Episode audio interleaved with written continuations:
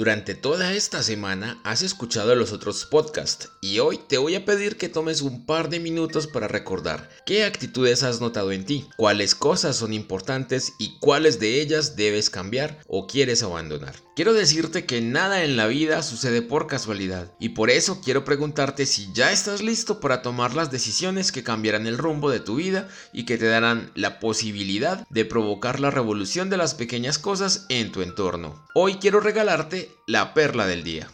Este es el último audio de nuestra primera semana. No puedo saber si escuchaste una, dos o todas las perlas, pero quiero que te preguntes si estás listo para tomar decisiones. Estás en el momento justo para comenzar una revolución en ti, en tu familia y en tu entorno inmediato. Así suene como una locura. Hablamos de la sonrisa que lo cambia todo. Les planteé la dieta de los pensamientos y ahora sabes que tienes el poder. Entonces, ¿qué estás esperando? Pero esta vez no vengo a decirte que el poder está en ti, que tienes el poder para convertirte en un superhéroe y que tú cambiarás todo y a todos, sino que vengo a enseñarte cómo hacerlo. ¡Boom!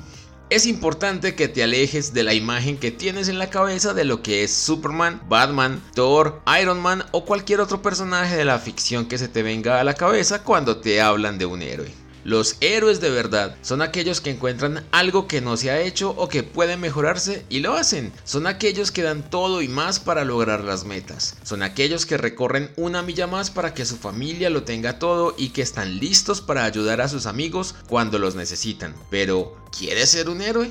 Ahora si piensas que estoy loco y como te lo dije en el primer audio, sí, estoy irremediablemente loco. Pero no quiero que te vuelvas como yo, solo quiero que logres lo que siempre soñaste. Por eso, hoy quiero que pienses en las perlas que escuchaste. Si no escuchaste las tres anteriores, pídele a quien te envió este que te comparta las otras. Quiero que pienses en cuáles son tus actitudes, cuáles son tus acciones y reacciones ante lo que pasa diariamente en tu vida. ¿Cómo respondes en casa, en tu familia? ¿Cuál es tu actitud frente al estudio, al trabajo y a las responsabilidades? Te invito a pensar en qué acciones has notado durante estos días que te gustaría cambiar. No sé si son un montón o solo encontraste dos o tres, pero quiero comenzar por una sola. Elige solo una acción. Este será el primer reto serio porque los otros retos eran de un solo día y este será de una semana entera. Quiero que pienses en la manera correcta de cambiar esa actitud que es negativa o que no está aportando. Hoy quiero invitarte a comenzar la revolución de las pequeñas cosas, de la que hace muchos años comenzó a hablarnos Pirri,